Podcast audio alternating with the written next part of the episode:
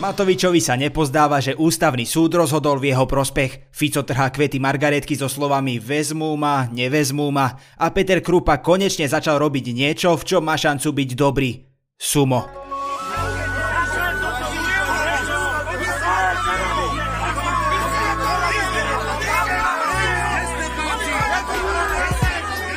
Počúvate podcast Piatoček a moje meno je Adam Plaško. Želám si, aby na Slovensku, normálne Slovensku, nie zlodia a podvodníci. Svet kešu. Neviem, či to je legálne teraz. Svet kešu. Aj vám dal serieš peniaze, však sa teda priznať. Svet kešu. To bol galaktický ľud. Svet kešu. Tak páni, keď sedia za stolom, no tak majú tendenciu si pomerať. Hej.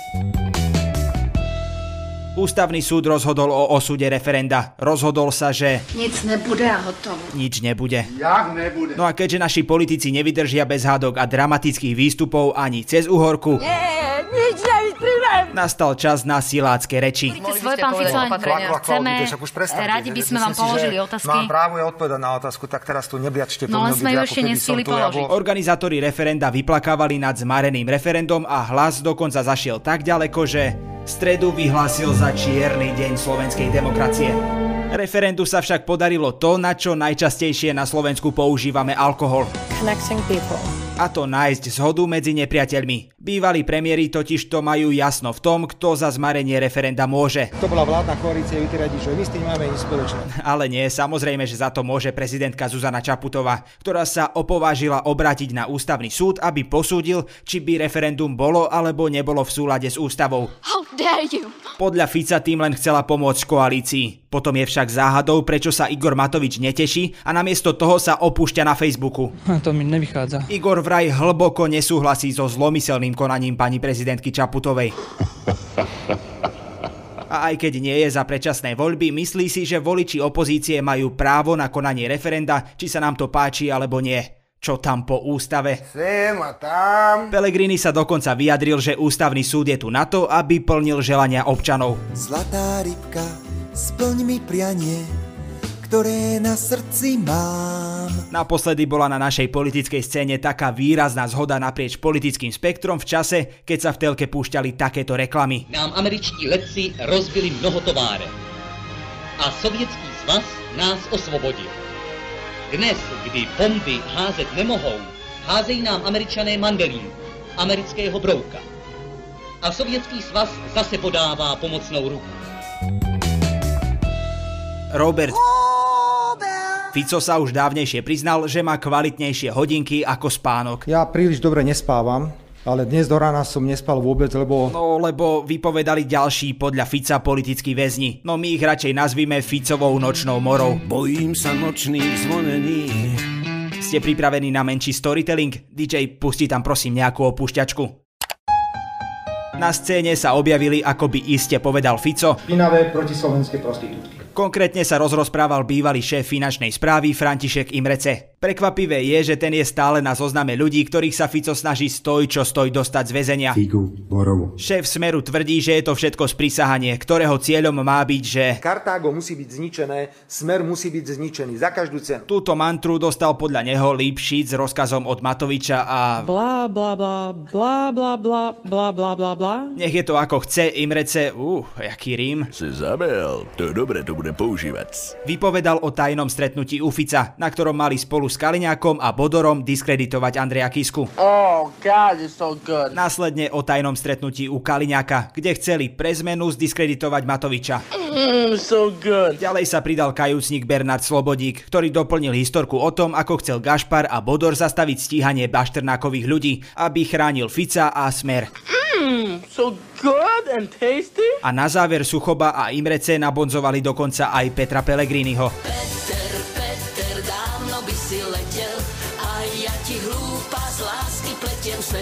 Pellegrini mal zobrať úplatok 150 tisíc eur. A Pellegrini sa síce aktuálne hrá na tlačovkách asi na niečo takéto, Proč sú lidi takhle zlí, Esterko? Proč sú lidi takhle zlí? no v skutočnosti je s veľkou pravdepodobnosťou len krajšou kópiou svojho šéfa. Že strana Smer, Smer strana Hlas, sociálna demokracia, nie je financovaná žiadnym tučným sponzorom. Tu však obvinenia z tohto týždňa nekončia. Pamätáte si ešte na túto pesničku? Áno, tá môže znamenať iba jediné. Martina Daňa, že? Nie. Peter Todd totiž pred súdom vypovedal, že Daňo mal byť financovaný Marianom Kočnerom a od neho mal dostávať 4 tisícky eur mesačne. 4 tisícky. Pane Bože. môj. Ja vás slyším, Maňa, až brečet sa mi chce. Jaj Bože môj, Olka moje. Tragédom tohto týždňa je muž, ktorý nosil do parlamentu zbraň a argumentoval tým, že ju potrebuje na ochranu, keď prechádza po ceste. Aj dnes ste prišli zo zbraň do parlamentu? Áno. Áno? Prečo? No, tak lebo som išiel po ceste a pot, potrebujem ju. Je to muž, ktorý keď si pripravuje svoju reč do parlamentu, na vyjadrenie všetkých emócií mu stačí jediné písmenko. Písmenko A, čo je mimochodom vec, ktorá ho prekvapivo spája so speváčkou Whitney Houston.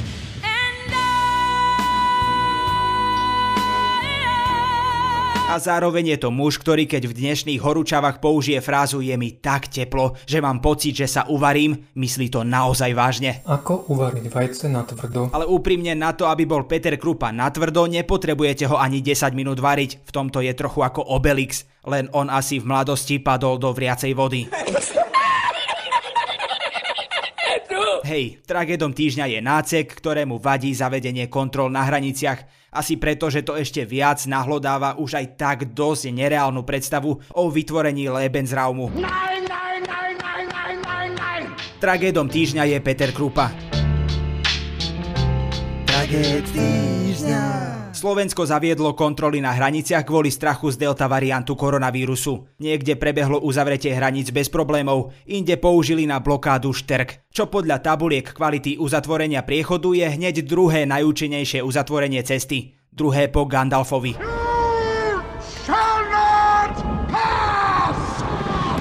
Nie všetky priechody sa však uzatvorili pokojným fúrikovaním. Konali sa aj protesty, napríklad na priechode Horné Srnie. Silní chlapi oddelávajú zátarasy. A typnite si, čo za siláka obviazal okolo zátarasy lano a vyzýval ľudí na ťahanie. Náš traget týždňa Peter Krupa. A to spoločné ťahanie zátarasy jedným lanom nás dosť zmiatlo. Pretože celý čas sme si mysleli, že pozeráme rozprávku Išlo vajce na vandrovku. No z ničoho nič sa to preplo na ťahaj detko repku. Hej, Repka veľká ako dom. Už za takto komplikovane vyskladaný scenár by sa nemusel hambiť ani Christopher Nolan, ale prišla ešte jedna zápletka. Peter Krupa pokračoval v odťahovaní zábran aj po výzve polície.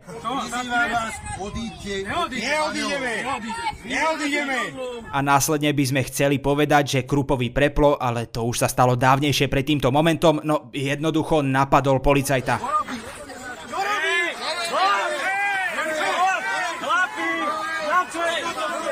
Našťastie sa policajtovi nič vážnejšie nestalo, ale aj tak by sme mu odporúčali test na salmonelózu. 4 vajcia, 4 vajcia, 4 vajcia. A keďže sme chceli vedieť, čo môže spôsobiť takéto rapídne pokazenie vajíčka a či za to náhodou nemôže aj to silné slnko, pýtali sme sa na to Simony Dulajovej z podcastu Dve baby o vede. Samotné slnko v princípe pokazenie vajca nespôsobuje. To je pred vplyvom patogénov chránené vonkajším tvrdým obalom.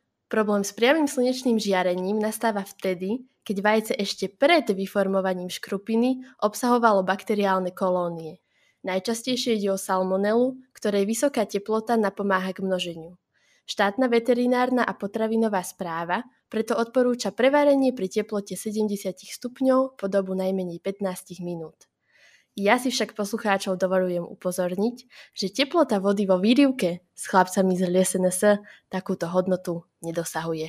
Policajti Krupu nakoniec pacifikovali a ten sa pomojkal so zemou tak intenzívne, ako svojho času jeho predseda. Takou mojou hlavnou úlohou, ktorú som si predsavzal, je vyslovene sa postaviť. Polícia Krupu zadržala a vážne by sme chceli toto všetko nejako zhrnúť, ale na čo? Keď to aj tak nedokážeme výstižnejšie ako Milan Mazúrek. Fašista, fašista, fašista, ako taký malý blbeček. Dobre sme to zhodnotili, Miňo. To čo bolo? Takých somarín poviem za 15 sekúnd o mnoho viac, aj bez papiera.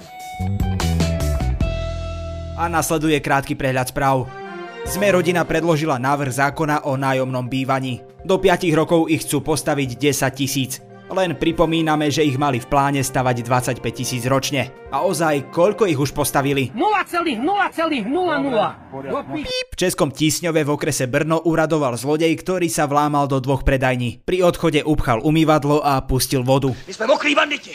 Mokrí banditi. A žene zo Svidníka hrozí dvojročné väzenie za to, že ukradla zo schránky štartovaciu kartu k autu. Doma ju hodila do pece a spálila.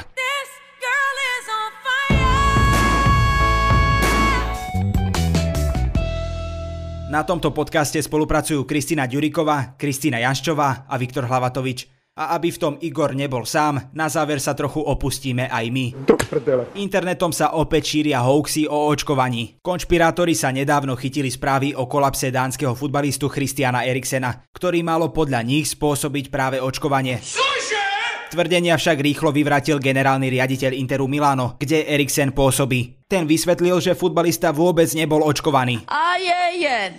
To som sa bála. Ani po tomto faili nebolo konšpirátorom blbe na pretlačanie antivaxerskej agendy zneužiť smrť 17-ročnej tínedžerky zo Serede, ktorá náhle zomrela koncom júna. Tu je velebnosti. Kam sme to dojeli? Hoax na Facebooku zdieľali tisícky ľudí. Antivaxeri však asi nečakali, že sa dostane aj k otcovi zosnulej. Lebo klamať je ľahké a niekedy krásne, teda minimálne dovtedy, pokým to nepraskne. A ten sa vyjadril, že jeho dcéra nebola očkovaná. A na šíriteľov falošných správ, ktorí jej smrť zneužívajú na kampaň proti očkovaniu, začal podávať trestné oznámenia. A to je koniec dnešného dielu. Je koniec a to bolí. Poskávame vás všade.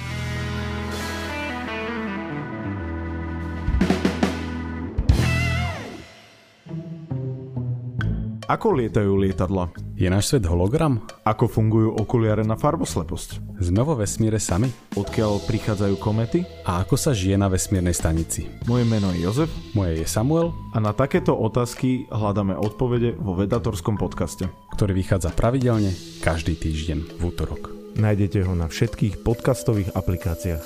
A na stránkach denníka Sme.